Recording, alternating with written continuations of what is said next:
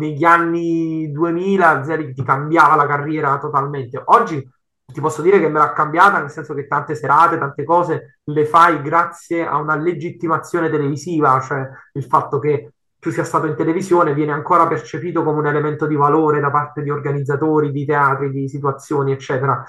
Mm, però ovviamente poi la notorietà forse la raggiungi attraverso la somma di più componenti, quindi non basta più solo la TV, ma servono i social, serve lavorare in un certo modo e quindi diciamo che forse non esiste più quella cosa che ti cambia, ti svolta completamente la carriera, anche perché io sinceramente non cerco quella cosa lì, perché anche mi fa anche un po' paura un'esplosione immediata in termini anche mediatici, ma credo molto nella costruzione gradino per gradino per arrivare ai propri obiettivi. Benvenuti su Unifans, oggi siamo qui con Vincenzo Comunale. Ciao Vincenzo, ti vorrei chiedere subito di spiegarci che lavoro fai e come sei arrivato a fare quello che fai. Ciao a te Andrea, grazie dell'invito e ciao a tutti gli ascoltatori o eh, insomma coloro che stanno guardando o ascoltando questo, questo podcast. Eh, allora, io sono eh, fondamentalmente un, un comico, eh, comico inteso sia co- come aggettivo che come professione, perché comico, diciamo così. Comico è autore, nel senso che eh, cerco insomma di far ridere, divertire le persone salendo sul palco in prima persona, ma eh, scrivo anche i testi che io stesso interpreto nonché i testi che magari invece interpretano altri comici, quindi scrivo anche per altri o per format televisivi. Poi, diciamo, quando fai un lavoro creativo, la cosa bella è che ha varie declinazioni, quindi ti trovi a scrivere un monologo, un video, uno sketch, l'idea di un programma televisivo, quindi ci sono tante cose ed è una delle cose che mi piace di più di, di fare un lavoro creativo, che al di là della parte attoriale, quindi io sto sul palco, faccio stand-up comedy con i, con i miei monologhi sul palco, però c'è tutta una parte creativa che ogni giorno cambia a seconda del progetto, della cosa che devi fare. Io ho tantissime domande che, che Vai, vorrei farti, però, però, vorrei iniziare subito da una curiosità. Cioè, come hai fatto a dire ai tuoi genitori, mamma, papà, ai tuoi cari, voglio fare il comico, voglio fare le stand-up comedy?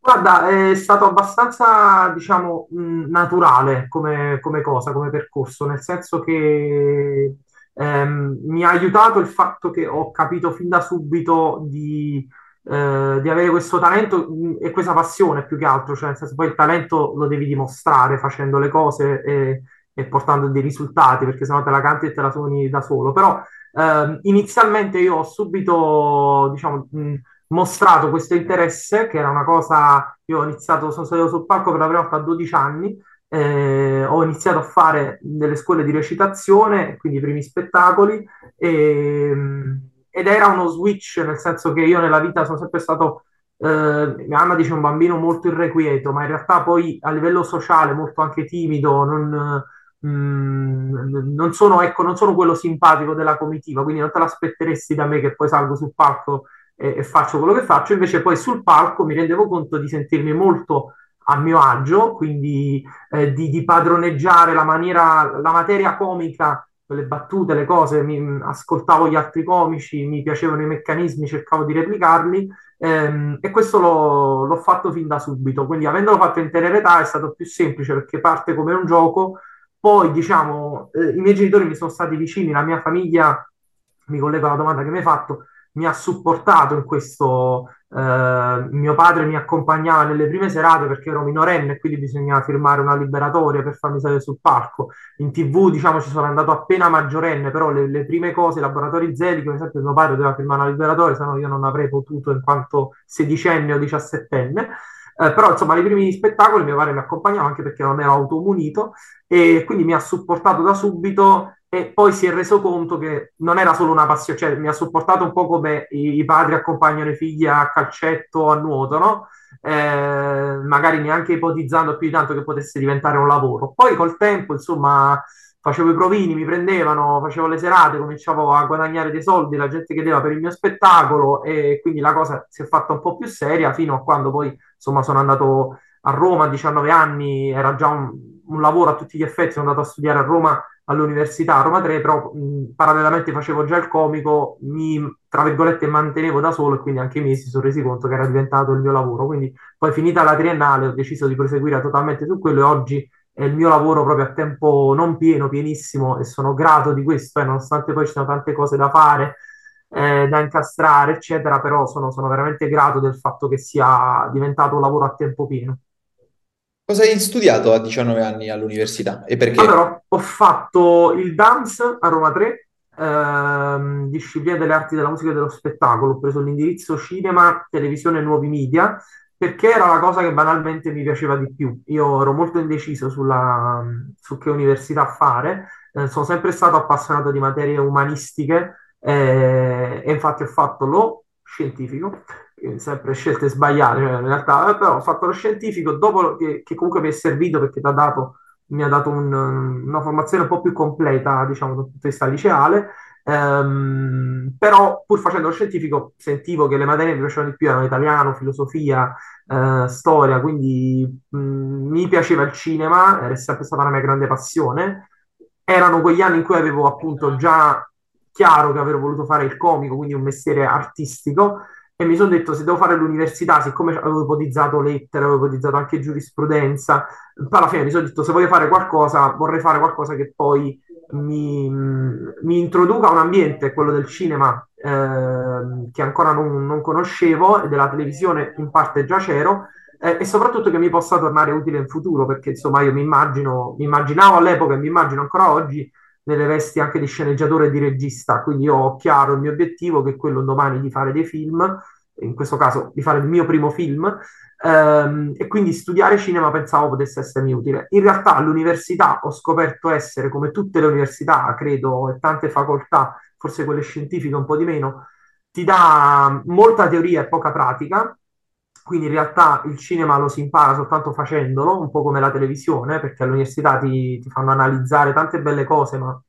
nella praticità dei fatti comunque impari co- il cinema stando su un set, secondo me, e non stando su un libro e non guardando. Poi per carità serve anche guardare, eh, nel senso mi è servito cibarmi di film di grandi autori, di grandi registi del passato, però non si può limitare a quello, secondo me, l'insegnamento del cinema, così come della televisione, cioè tante cose le impari soltanto, soltanto stando sul set e facendo la gavetta, così come per me è stato con la comicità, quindi io questo non l'ho fatto, almeno non ancora per il cinema, vorrei arrivarci per altre vie facendo il comico, però insomma l'ho fatto nella comicità e mi sono reso conto che vale anche per tanti altri ambienti, cioè impari stando accanto a chi quella cosa già la fa, ascoltando i racconti di chi la fa e guardando. L'università in questo è ancora molto carente, cioè mette poco in collegamento i giovani che hanno una passione con chi quella passione la fa già di lavoro.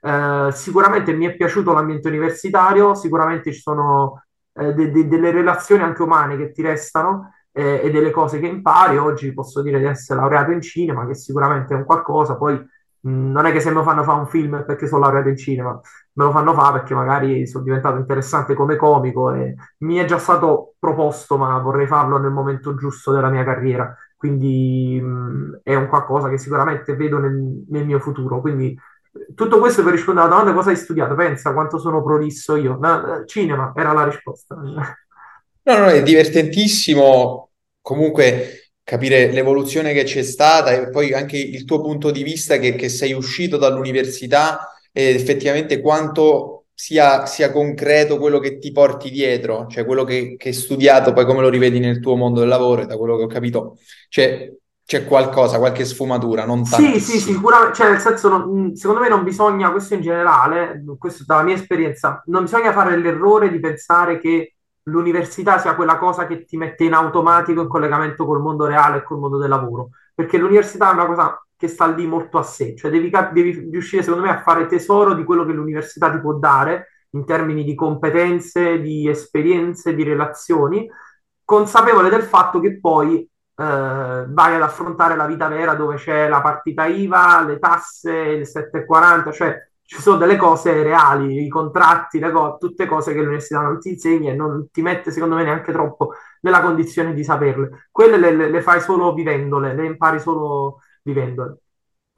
Sono stati i tuoi maggiori ispiratori della comicità, sia italiani che internazionali? Allora, io a questa domanda rispondo sempre allo stesso modo perché eh, ci credo fortemente. Il mio modello di riferimento è sempre stato Massimo Troisi, è il mio comico preferito, il mio artista preferito in generale, comico riduttivo, e quindi sicuramente mi rivedo molto in lui, cioè nel senso che proprio mi piace la sua poetica, il suo modo di fare, e quindi avere dei modelli in questo campo, nel campo artistico, è fondamentale perché capisci quale può essere il faro, dove, in che direzione uno può aspirare ad andare. Poi, ovviamente, ogni artista ha il suo stile, ha le sue particolarità, però Troisi, Benigni, eh, tutto quello che hanno fatto negli anni Ottanta loro come comici sono stati straordinari e non, non ha avuto, secondo me, un seguito reale. Eh, e quella comicità lì mi piace tanto. Poi uh, sicuramente sempre restando tra gli italiani, Gigi Proietti è un altro grande riferimento per me, nel senso che mi sono proprio nutrito de- delle sue opere e, ehm, ed è uno che stimo tantissimo. Uh, Vincenzo Salemme sono cresciuto con le sue commedie, uh, quindi è uno dei, anche dei responsabili del fatto che io faccio questo lavoro, che mi ha fatto un po' innamorare della comicità. Salemme, Proietti, appunto Aldo, Giovanni e Giacomo, sicuramente, eh, con i loro film, eh, il, anche i loro spettacoli teatrali. All'estero invece ti dico uh, Jim Carrey, mi piace molto, uh, nella versione di stand-up comedian e nella versione poi di attore che invece conosciamo un po' tutti quanti su larga scala al cinema. Um, Woody Allen, uh, quando ero più piccolo era proprio il mio regista preferito, e i suoi film comici, il suo umorismo mi piaceva forse più di tutti. Um, anche Robbie Williams un grande, aveva un grande ritmo come comico sul palco, sono, sono quelli che mi sono sempre piaciuti di più. Uh, e Adam Sandler anche ci metto dentro. Eh. Grande Adam. Sì. Anche se c'è uno slang molto particolare per chi non sa proprio bene l'inglese, è difficile da sì, afferrare. è difficile seguire. Sì, sì, poi diciamo io ho avuto la fortuna ehm, ecco, la mia commissione, diciamo, in questo senso, a livello proprio di formazione comica, di riferimenti, io ho avuto la fortuna che, eh, insomma, quando, quando, ero adolescente io, era proprio, erano gli anni in cui c'era in televisione Zelig, c'erano i film di Aldo Giovanni e Giacomo, eh, Troisi già non c'era più, ma i suoi film erano, proprio perché lui era morto, eh, erano diventati poi super diffusi, eccetera, e in più arrivava YouTube in Italia, e arrivavano i comici americani per la prima volta in Italia con i sottotitoli in italiano. Cioè, oggi è veramente semplice, apri Netflix, apri Prime, ci sono 20 special di comici da tutto il mondo. Eh, quando invece ho iniziato a fare il comico, ecco, questo mi fa sentire proprio vecchio, però è, è così, è vero. Ehm, quando proprio ero ragazzino, eh, c'era YouTube, quindi non c'era Netflix, non c'erano gli special, però iniziavano ad arrivare i primi video eh, di questi, no, questi comici e tu leggi, cercavi proprio, no? cercavi quel video sub ita e dicevi, ah, questo l'hanno sottotitolato, così lo capisco meglio. E ti guardavi il video appunto di Jim Carrey sottotitolato in italiano, di Robbie di Louis C.K., di Ricky Gervais, eh, quindi quello era fighissimo, erano i primi anni, quindi io ho avuto la fortuna anche sia a livello di carriera sia a livello anagrafico di, di cominciare a trovarmi in un periodo in cui arrivava anche quest'onda della stand-up comedy americana, anglosassone in generale, in più c'erano chiari riferimenti italiani, erano gli anni d'oro di Zelig, gli anni d'oro di Aldo Giovanni e Giacomo e così via. Vincenzo, per chi non sa cos'è questa stand-up comedy, ci potresti spiegare cos'è? Eh, allora, la, la stand-up concettualmente è molto semplice, è un comico che si esibisce da solo, quindi stand-up letteralmente in piedi di fronte a un pubblico e uh, non ha altri strumenti per far ridere le persone se non il proprio nome e cognome, le proprie opinioni, la propria storia, il proprio punto di vista. Quindi non ci si avvale di uh, personaggi, di tormentoni, uh, anche se poi in realtà la stessa stand-up, come la vedi in America, è una, una forma di intrattenimento in cui c'è Uh, anche la musica, quindi ci sono degli stand-up comedian che fanno pezzi al pianoforte con la chitarra, delle basi musicali, quindi in realtà io penso che eh, la stand-up sia stata poi oggetto di una grande diatriba, in realtà abbastanza sterile, e che abbiamo fatto solo noi addetti ai lavori, ma che al pubblico non, non è arrivata se non in minima parte. Questa differenza tra stand-up e cabaret semplicemente è stata necessaria per un fatto di marketing, forse per distinguere da quello che era il cabaret televisivo, eh, inteso come comicità pop che andava in televisione, che a un certo punto, secondo me, negli anni 2000 ha avuto proprio il suo apice di ridondanza per cui i comici a un certo punto hanno iniziato a far ridere soltanto o con i tormentoni o con le frasi fatte o con i dialetti, ehm, nel caso mio napoletano, chiudendo le battute in dialetto, e, o, è stato necessario fare un distinguo, ma in realtà la stand-up come arte in Italia c'è sempre stato il monologhista puro, quello che sale sul palco e non per forza deve fare satira. Poi nella stand-up c'è anche il black humor, c'è anche uh, chi, chi magari ti fa il pezzo di satira politica, religiosa, eccetera. Però c'è anche la comicità di osservazione. Molti stand-up comedian fanno una comicità. Io sono abbastanza, faccio cerco di fare satira sociale, politica a volte, ma sono un comico di, di, di, osservazione del quotidiano, racconto le mie idee, i miei punti di vista Ehm, e quindi quella cosa lì ha creato un po' il cortocircuito. A un certo punto pareva che la stand-up fosse solo quelli che parlano in maniera volgare o parlano di religione o di sesso. Non è così. Eh, lo stand-up comedy è un monologhista e poi fa anche satira. Noi abbiamo avuto grandi stand-up comedian prima che questa cosa andasse di moda in Italia. Beppe Grillo, Paolo Rossi erano tutti dei comedian eccezionali, ma ti posso dire che di comicità con sottotesti ne è piena tutta la, la produzione di, di Troisi, di Benigni che ti citavo prima e quindi Gigi Proietti era semplicemente un grande showman. Adesso le etichette servono soltanto a chi, cioè servono al supermercato, secondo me, non, non nell'arte. Come detto, sei comico e autore. Io vorrei capire il processo creativo, il tuo stile, come, come sviluppi tue, il tuo materiale comico.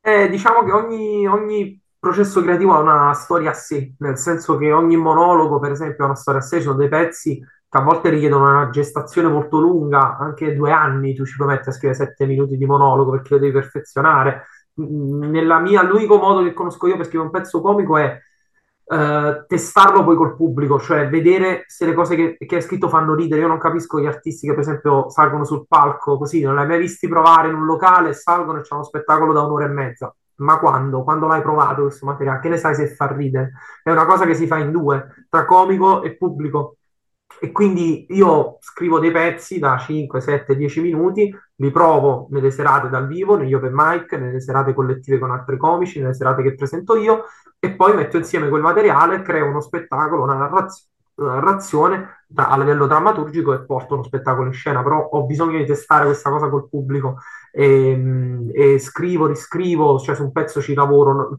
un pezzo non raggiunge mai la sua forma definitiva veramente, forse. Per questo motivo il mio ultimo spettacolo si intitola Definitivo 3, che praticamente pre- si prende un po' gioco di questa cosa che io scrivo un documento su Word e dico versione definitiva, poi vers- lo cambio e dico versione definitiva 2, definitivo e quindi arrivi a definitivo 8, quindi non è mai definitivo. E quindi i, i pezzi comici per me sono così, c'è una costante. Poi io per scrivere ho bisogno di avere uno stimolo, cioè io devo sapere che devo salire sul palco tra una settimana, allora mi metto a scrivere delle cose. E, quindi mi è più facile quando so che c'è un programma televisivo da fare, quando so che c'è una scadenza e quindi la mia creativ- creatività sotto sforzo, diciamo che a volte funziona meglio, altre volte semplicemente guidata dall'ispirazione del, del momento, quindi cambia da, da situazione a situazione. Hai fatto Zelig, che, che, è famosissimo. Come questo programma ha cambiato la tua carriera?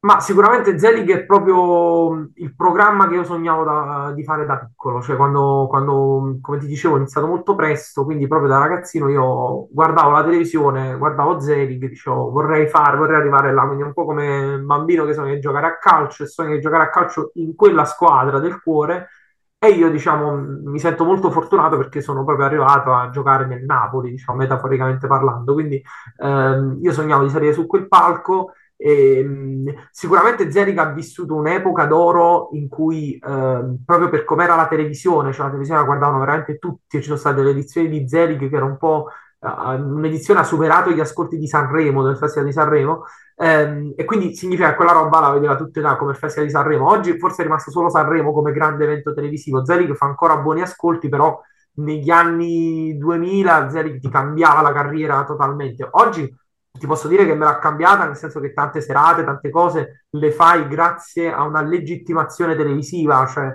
il fatto che tu sia stato in televisione viene ancora percepito come un elemento di valore da parte di organizzatori, di teatri, di situazioni, eccetera. Mm, però ovviamente poi la notorietà forse la raggiungi attraverso la somma di più componenti, quindi non basta più solo la TV, ma servono i social, serve lavorare in un certo modo e quindi diciamo che forse non esiste più quella cosa che ti cambia, ti svolta completamente la carriera, anche perché io sinceramente non cerco quella cosa lì, perché anche mi fa anche un po' paura un'esplosione immediata in termini anche mediatici, ma credo molto nella costruzione gradino per gradino per arrivare ai propri obiettivi.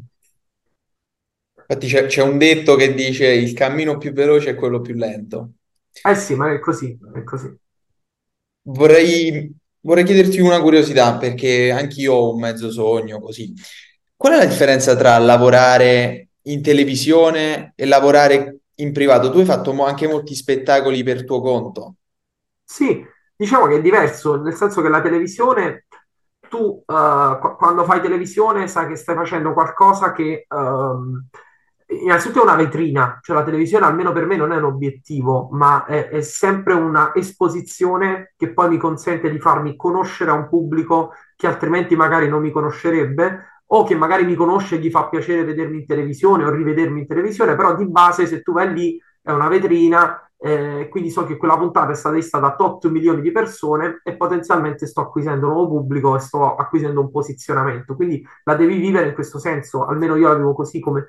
Eh, e vai in casa d'altri, cioè se vai in Mediaset sai che fai delle cose, in Rai, cioè se vai in un programma, più che Mediaset Rai, io parlerei proprio di un programma, no? Fai qualcosa che sia la tua espressione artistica, ma sia anche funzionale al programma, cioè non avrebbe senso imporre per forza la propria visione, perché vengo a casa tua, infatti ritengo immaturo l'atteggiamento di certi comici che magari vanno lì, si fanno cacciare apposta, ma che senso ha? Tu vai lì perché poi quell'esposizione televisiva e mm, ti vieni incontro un po' col programma, cioè fai quello che pensi che possa essere adatto in quel contesto, perché poi la comicità è fatta di contesti soprattutto e quindi non può essere slegata dal contesto. Un pezzo comico può funzionare in un club, ma in televisione potrebbe essere assolutamente inadatto, quindi io in televisione vado a portare quello che penso sia adatto al linguaggio televisivo, ai tempi televisivi e quindi c'è sempre un capire come, se, come portare se stessi in quel contenitore, perché un contenitore che non ti appartiene, stai andando in casa d'altri, ci vai in punta di piedi con educazione, cercando di prenderti il meglio da quell'esperienza. Quando fai uno spettacolo per conto tuo è diverso, lo spettacolo tuo a teatrale c'hai tempi diversi, c'è cioè un'ora e mezza, il pubblico che ha pagato un biglietto, sta seduto, sta lì per te, è proprio diverso. Cioè, mh, ti prendi delle licenze, dei tempi, uh, cioè io adesso non dico tante parolacce neanche nei miei spettacoli, però metti, dici una parolaccia in più, sei dal vivo, è un'altra situazione, capito? Se vai in tv, se vai in prima serata su Rai 1, pari eviti di dirla la parolaccia, la dici, cioè la puoi dire lo stesso, eh, nessuno dice niente, però ti dico proprio come atteggiamento, dal vivo sei a casa tua, quando vai in tv sei a casa d'altri e ti adatti, poi diciamo, tra i miei obiettivi c'è anche quello di portare un prodotto mio in tv, quindi di fare il mio programma televisivo. Spero di, di, farlo in un futuro, non so se prossimo o un po' più in là, però mi piacerebbe tanto. In quel caso è un'altra modalità ancora, però sei sempre comunque soggetto poi alla rete, a, agli autori, a tutta una serie di, di situazioni. A teatro hai te stesso e il tuo pubblico e basta. Quindi è per quello che poi chi nasce dal live come me ha l'ambizione poi di portare gente a teatro, di farsi vedere in televisione, di usarla come vetrina, come è giusto che sia. Si dice che la maggior parte della comunicazione, più del, più del 60%, è body language. Cosa ne pensi a riguardo? Sono assolutamente d'accordo, e così anche per la comicità. Ehm, mi è capitato, io per due anni ho fatto un corso al Teatro Totò di Napoli dove appunto diciamo che insegnavo comicità, ma la comicità non si può insegnare, semplicemente era un laboratorio creativo con chi voleva scrivere e fare il comico. Um, e io dicevo questo, cioè nel senso che noi um, comunichiamo tantissimo più di quanto pensiamo attraverso anche i movimenti, cioè se io faccio una battuta in cui in quella battuta sono eh, come, come, contenuto, sto dicendo una cosa cattiva o sto dicendo una cosa in cui sono sicuro di me, ma col corpo per esempio dimostro insicurezza, si crea un cortocircuito e la gente crederà più al corpo che non alla parola. Eh, quindi è, è, importante controllare anche quell'aspetto e, ehm, ed essere consapevoli, cioè mh, i movimenti in scena vanno controllati, bisogna essere consapevoli. Se io sposto un piede da una parte all'altra, cioè, lo faccio apposta, se non lo faccio apposta non me ne rendo conto, è un problema. Quindi essere... Eh, eh poi il corpo si può utilizzare per fini comici, così come mh, la comicità non scaturisce soltanto dalle parole, scaturisce anche dai silenzi, dalle pause, dal tono con cui si dice una parola. Allo stesso modo può scaturire da un movimento, può scaturire da, dall'utilizzo del corpo in un certo modo ad accompagnare la battuta. Ci sono dei comici molto bravi a fare questo, eh, che utilizzano tanto il corpo. Eh, viene in mente Paolo Migone, Antonio Ornano, ce ne sono tanti. Io, io, per esempio, sono molto più un comico di parola, però allo stesso tempo nel mio piccolo a volte cerco di di utilizzarlo. Poi, anche se non utilizzi il corpo, comunque devi avere quella componente che sai che il tuo corpo sta costantemente comunicando qualcosa al pubblico. E questo, diciamo, in generale, non solo quando fai il comico, anche quando si fai un corso di public uh, speaking ti diranno questo, perché è esattamente così. Quanto è importante il public speaking e cosa insegna? È, è importante nel senso che è strettamente collegato l'arte oratoria è strettamente collegato, appunto io questo faccio di mestiere, cioè parlo di fronte a delle, delle persone. E, um, io penso che sia importante proprio nella vita in generale e penso che la, l'umorismo sia molto importante per chi parla in pubblico. Infatti non è un caso che si, si ci fa caso anche nei grandi speech, no? nei grandi discorsi um, di capi d'azienda, di cose, eccetera, loro provano a mettere magari una battuta, una cosa, cioè Berlusconi diceva le barzellette a, nei, nei, suoi comizi. Certamente ci sarà un perché, perché l'umorismo crea empatia, eh, rompe il ghiaccio a volte, crea un collegamento, ti resta più impresso rispetto a un discorso lunghissimo, noioso, eh, magari detto anche bene con arte oratoria, però eh, se poi non c'è sostanza comica. Per esempio, queste interviste io sono molto noioso nel parlare, cioè io, io no, quando non parlo, quando parlare di comicità è la cosa più meno comica che esista. Eh, però mi rendo conto, cioè io nella vita non è che uno sta là e fa le battute costantemente, quindi eh, è la, è la, peggior pubblicità per me, magari può essere interessante per qualcuno, mi auguro, però è così quando i comici parlano seriamente, così, non sono comici, ti rendi conto che non si è sempre comici, siamo in borghese, sono in borghese in questo momento. Allora, torni- mettiamoci nei panni di comici e facciamo un gioco così improvvisato al volo. Vai. Perché sicuramente sarai straforte, anche perché il tuo ultimo, no, sicuro faccio tuo ultimo progetto, il tuo ultimo progetto inoltrato molte volte consiste sì. proprio in questo, no? Se ce lo spieghi un attimo e poi facciamo il gioco. Inoltrato molte volte era ehm, è un format che è appunto uno speciale di quattro puntate che adesso è online sul mio canale YouTube gratuitamente che abbiamo registrato alle Officine San Carlo, che è un posto di proprietà del Teatro San Carlo di Napoli ehm, dove appunto ci sono questi quattro episodi speciali. Non saprei come definirlo, a metà tra un late show, un podcast, eh, perché ci sono interviste, rubriche con ospiti studio, comici, giochi di improvvisazione con dei comici, eh, miei monologhi, quindi è un mix, ha un tema, inoltrato molte volte, lo suggerisce il titolo, quindi quello dei social, dei messaggi, e su questo tema, attorno a questo tema, costruiamo una serie di cose. Ci sono quattro episodi, sono molto contento del risultato, spero di, di poter portare, di poter esportare questo format e replicarlo. Lo rifarei solo se mh, mm, insomma, avessi la possibilità di farlo m- migliorandolo con degli upgrade sicuramente. Ti posso dare le, inoltrare le due parole? Quante parole vuoi che ti, ti inoltri?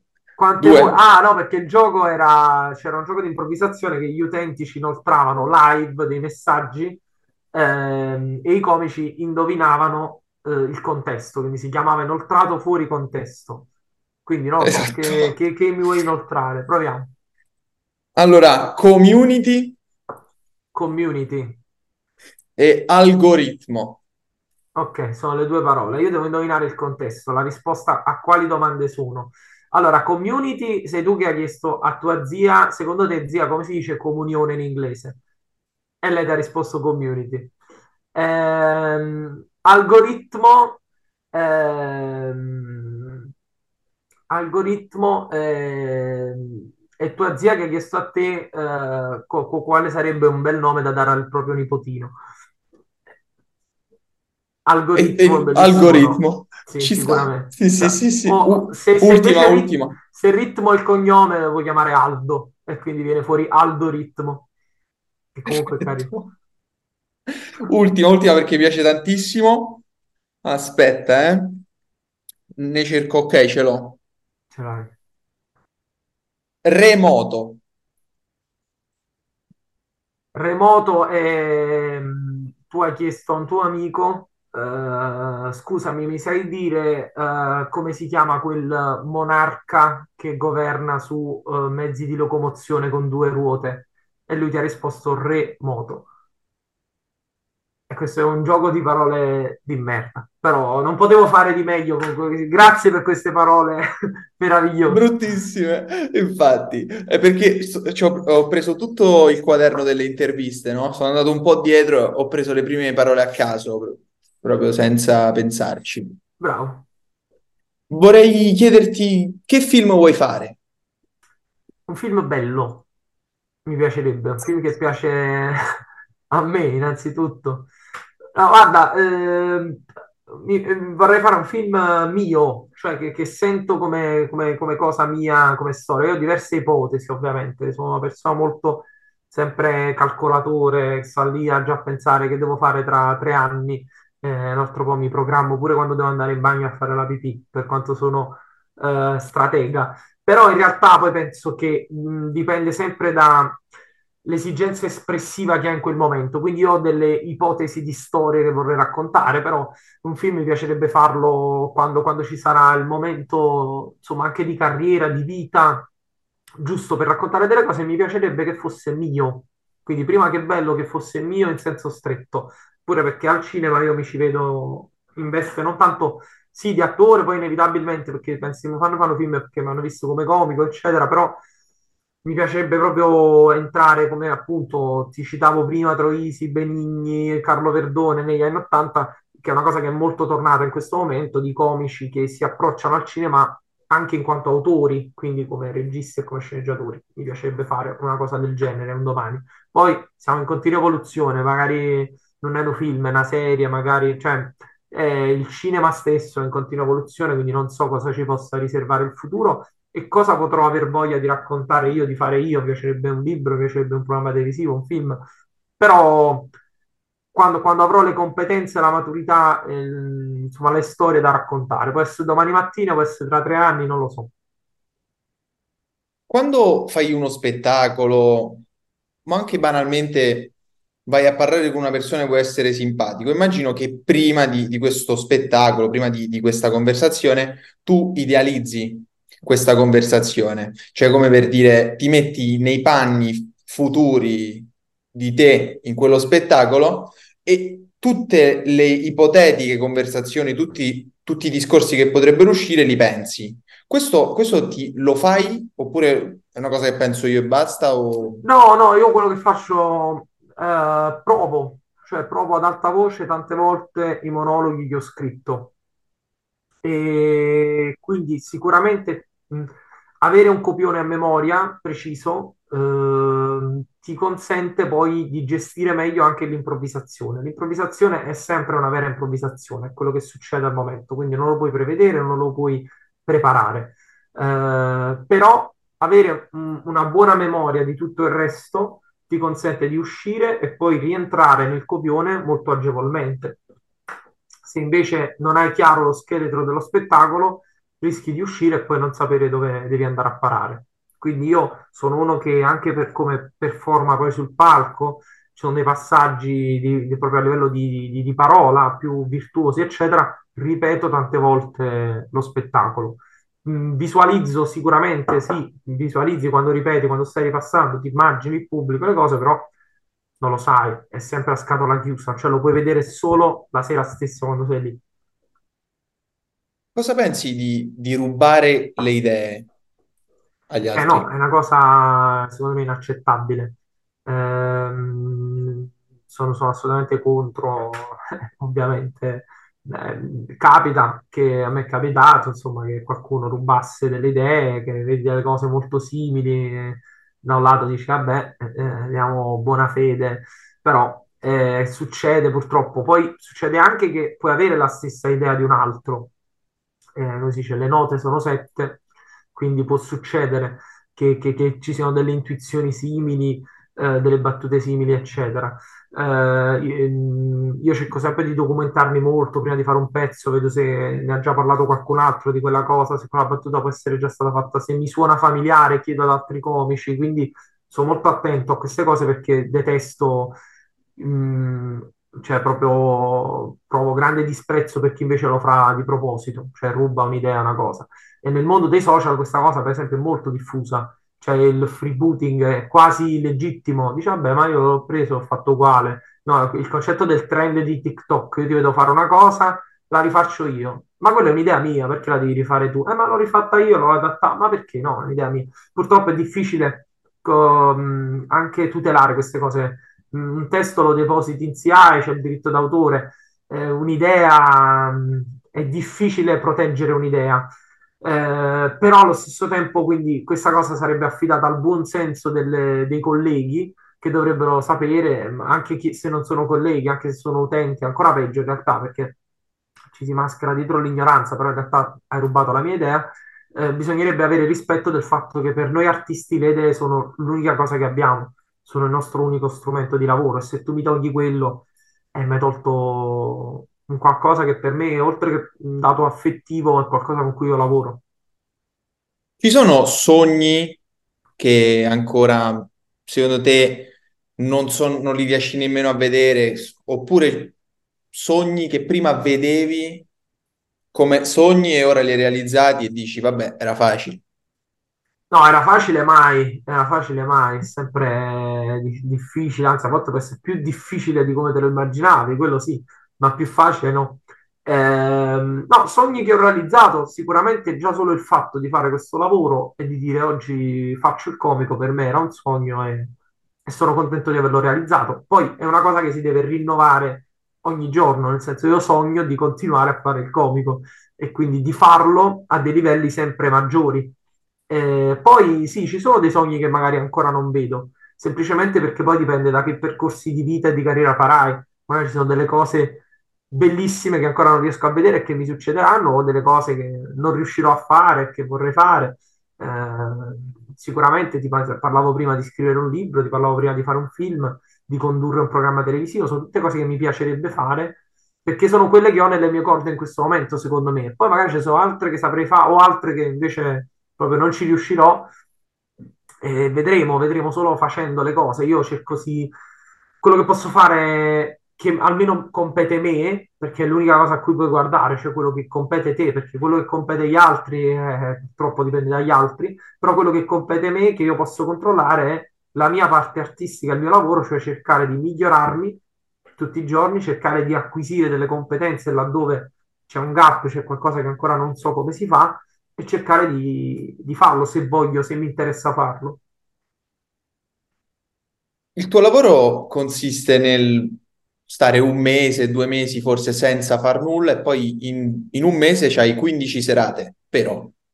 No, no, no, no. Eh, ci sono, sì, eh, tendenzialmente c'è il periodo in cui fai tanto, il periodo in cui puoi... Cioè, questo tu sai che in potenza può succedere, eh, quindi che è un lavoro fatto di alti e bassi, però per esempio d'estate si fanno tante serate, c'è il tour estivo e quindi io so che magari fossero 15, sono 30 serate al mese eh, e quindi sei impegnato quasi tutti i giorni sul palco e va benissimo così perché stai lavorando.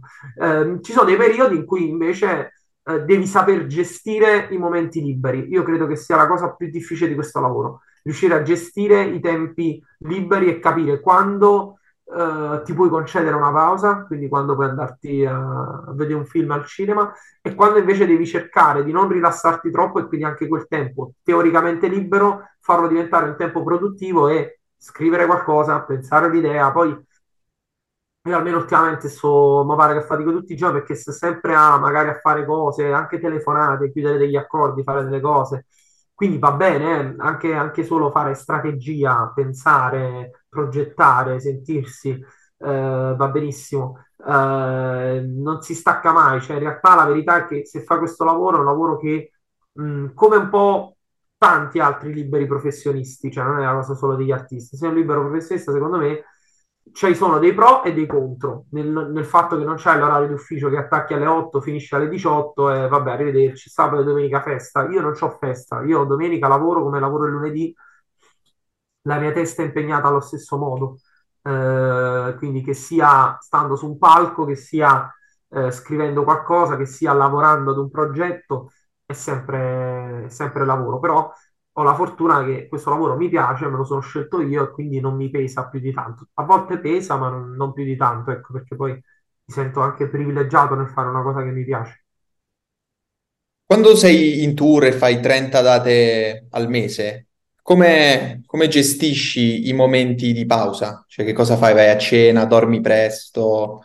Come... No, eh, non lo so, cioè nel senso a volte quando sei in tour in realtà i momenti di, di pausa sono semplicemente doverti spostare da una location a un'altra, nel senso che poi le, le 10-15 date di fila non sono nella stessa città, quindi magari ti sposti e vai in quell'altro teatro, in quell'altro posto. E, e poi sì, durante la giornata magari è, certamente il tempo libero c'è, ehm, quindi dipende, io poi se, se c'è bisogno ripassi lo spettacolo, se l'hai fatto la sera prima vale quella come, come prova ripassata, ehm, se no durante la giornata occupi il tempo anche concedendo degli spazi, dipende se lo puoi fare, eh, se devi prendere un aereo o no, eh, se... dipende. Qual è una delle ultime soddisfazioni che, che ti sei tolto? Ehm, allora, una delle ultime è il fatto, insomma, aver rifatto Zelig quest'anno. Di nuovo sono, sono stato chiamato nel- nuovamente come, come comico del cast, che è sempre una grande soddisfazione. Insomma, è la mia quarta stagione su Canale 5 e sono però se- otto anni che lavoro con Zelig. Però ogni volta è comunque, sai, cioè, non è scontato, quindi che ti richiamino, che i pezzi che tu proponi, loro ti dicono, cioè comunque proponi dei pezzi, loro ti dicono eh, ok, c'è la qualità giusta per andare in onda anche quest'anno, quindi questa sicuramente è una soddisfazione, la più recente perché abbiamo registrato da poco e andranno in onda insomma, nelle prossime settimane, non so quando, quando metti tu il podcast, però insomma eh, l'abbiamo appena fatto. Poi la, la più grande forse di quest'anno, ce ne sono state tante in questo 2023, sono molto fortunato, sono molto contento. La più grande è stata fare Piazza del Plebiscito qua a Napoli con il mio spettacolo, che insomma, Piazza del Plebiscito è la piazza più importante di Napoli e portarci il mio spettacolo da un'ora e mezza, due ore con 5.000 persone davanti, sicuramente è stata la cosa anche più grande, forse in termini numerici, che ho fatto fino ad oggi. Cioè, quantomeno con il mio spettacolo, cioè erano 5.000, ma erano lì per il mio spettacolo. Quello è stata una soddisfazione grandissima. Questo è, è qualcosa che hai voluto, immagino, fortemente, cioè che prima di, di iniziare proprio il percorso l'hai l'hai veramente voluto tantissimo per arrivare a un punto del genere. Ma quanto è difficile arrivare lì su e poi rimanerci? Eh sì, devi, devi- è difficile, è difficile perché mh, nel senso io oggi rispetto a 3-4 anni fa non vedo soltanto quelli che sono magari mh, i miei obiettivi, ma so che ci sono anche delle os- aspettative da parte di altri, cioè non ci sono soltanto le mie aspettative, ma da parte di chi mi segue, che magari è un pubblico che negli ultimi anni si è ampliato sempre di più e sono contento di questo. Eh, quindi che mi conoscano più persone, che ci siano più, più persone che, che seguono il mio lavoro.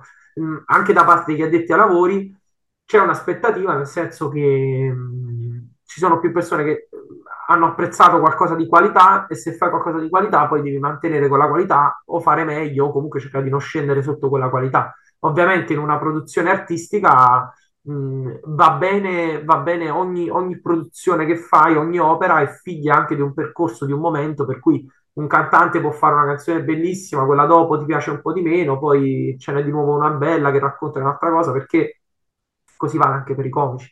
Eh, io spero di fare sempre monologhi di qualità, cose che facciano ridere la gente. Poi eh, su, su raggiungere gli obiettivi è chiaro, io dico a Napoli più di Piazza del Plebiscito non c'è niente, quindi non è che tutto quello che fai può essere peggio. Non è vero perché eh, mi mi pongo degli altri obiettivi e spero di ampliare quegli obiettivi.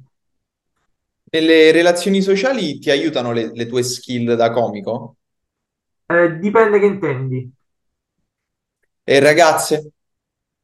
Ah, no, no, aspetta, è, la- è il fare il comico che aiuta nelle relazioni sociali, è tutto il contrario.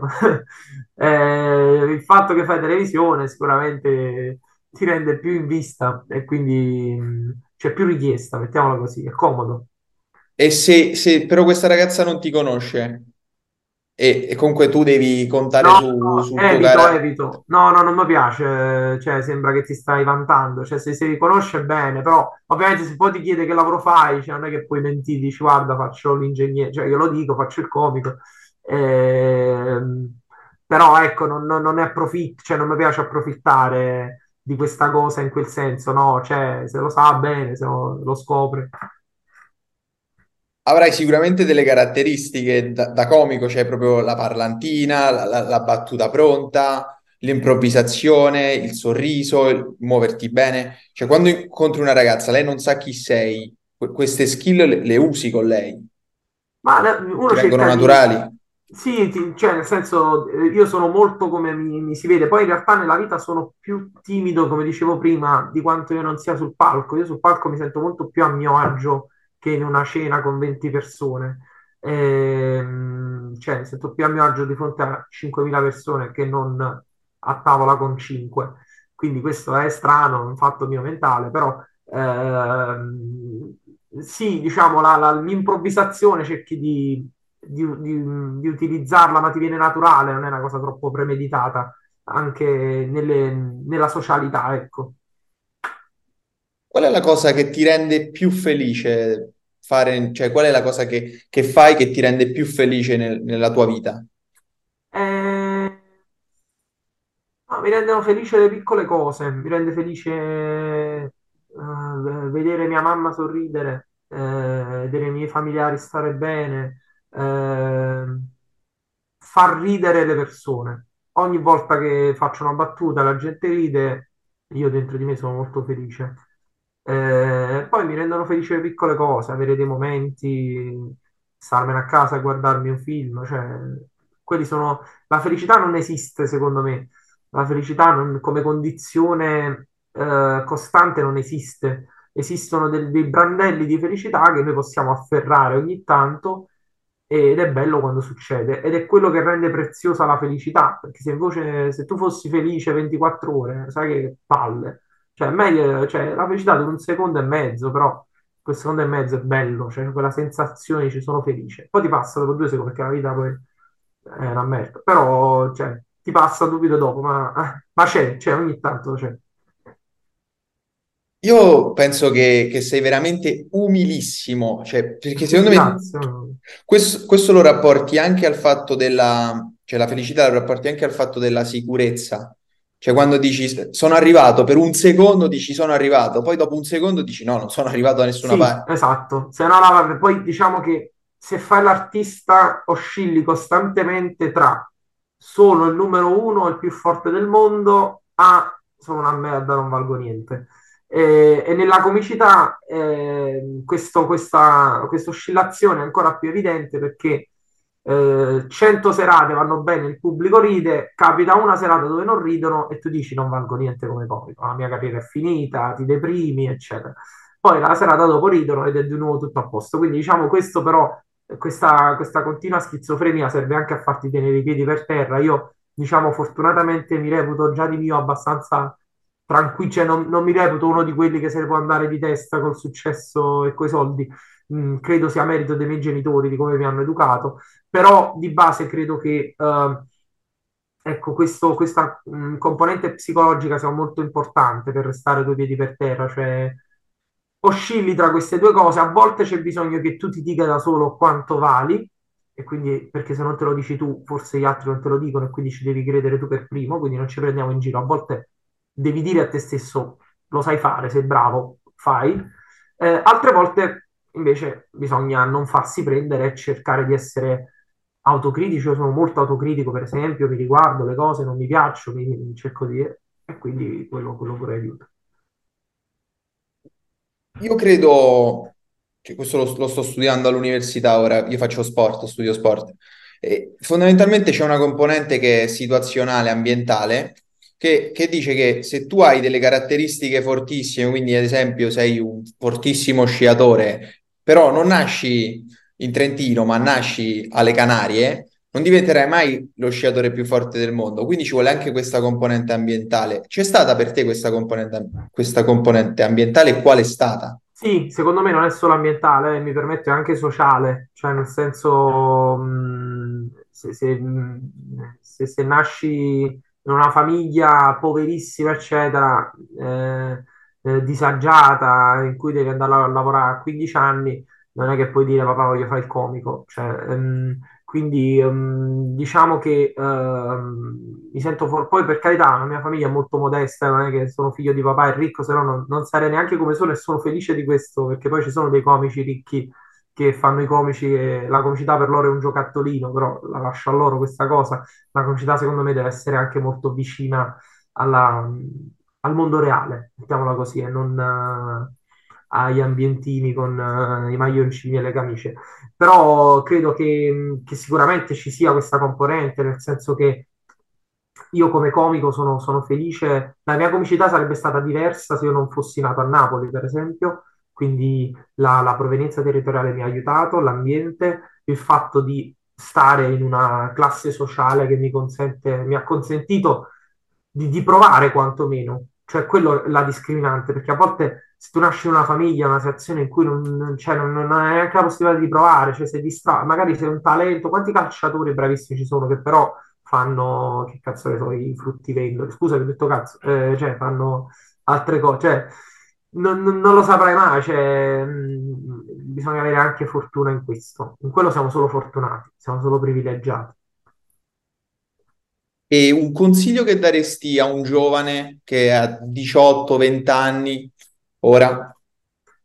Eh, guarda, di, l'unica cosa, la cosa più banale anche, è fare quello che ti piace, eh, darti i tuoi tempi, perché viviamo anche un'ansia sociale di raggiungere certi obiettivi in certi tempi e, di, eh, e guardiamo le vite degli altri troppo spesso. Dovremmo guardare un po' di più le nostre e, co- e avere una misura solo su noi stessi e su quello che veramente vogliamo e che ci piace.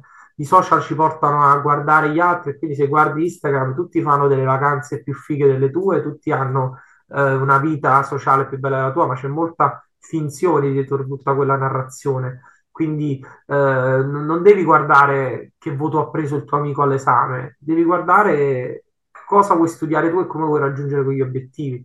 Cioè, quest'ansia di doverti laureare, di dover, io vedo gente che si esaurisce all'università, dei ragazzi che cioè, viviamo delle cose anche drammatiche, gente che si è suicidata perché non aveva il coraggio di dire ai genitori che eh, non aveva fatto tutti gli esami. Cioè, queste cose sono gravi e sono sintomatiche di una società che ti crea una pressione sociale eh, notevole. Quindi il mio consiglio ai giovani è non, non, pensare a queste cose, cioè cercate di focalizzarvi su voi stessi, sulla vostra felicità, che come dicevo prima non esiste tanto, quindi è inutile che vi state là, devo cercare la felicità. La felicità è quel secondo, la felicità è il bacio con quella ragazza, è quel tramonto, è quella risata, è quella situazione, quindi non la cercate in senso assoluto perché tanto non esiste, cercate i vostri sogni, le cose che vi piacciono e provate a farle con tutto voi stessi perché una possibilità ci abbiamo in questo mondo, che questa vita qua, almeno che io sappia, non so se c'è la reincarnazione, ma che io sappia, c'è questo tentativo. Se c'è un tentativo solo, provaci fino in fondo, secondo me.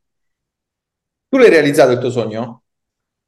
L- sono work in progress. L'ho iniziato a realizzare. Ce ne sono ancora tanti altri. Quindi sicuramente, come dicevo prima, sono felice di fare eh, il comico, perché era quello che volevo, e vorrei continuare. Però per dirti, a 16-15 anni dicevi il mio sogno è fare il comico, ora sei un comico. Sì. Quindi sì, ora sì, c'è un altro sogno. Sì, ora c'è un altro. Adesso devo, devo, parlare poi col Vincenzo di 40 anni che dovrà essere soddisfatto del Vincenzo di 27 adesso e, e speriamo di fare le cose giuste. Vincenzo, grazie mille per aver reso questa chiacchierata grazie. super leggera, bellissima e per questa estrema umiltà, insegnamenti, storie, vicende, tutto, grazie no, davvero. Ma figurati, ho cercato di dirti la mia, eh, spero possa esserti d'aiuto a te, insomma a chi ci ascolta, eh, anzi ti ringrazio, sono io che ringrazio te per l'invito, per l'attenzione, per avermi voluto qua e mi fa piacere, insomma, che te, ti ringrazio per avermi ascoltato. Questo era Vincenzo Comunale per Unifans, grazie ancora Vincenzo. A voi.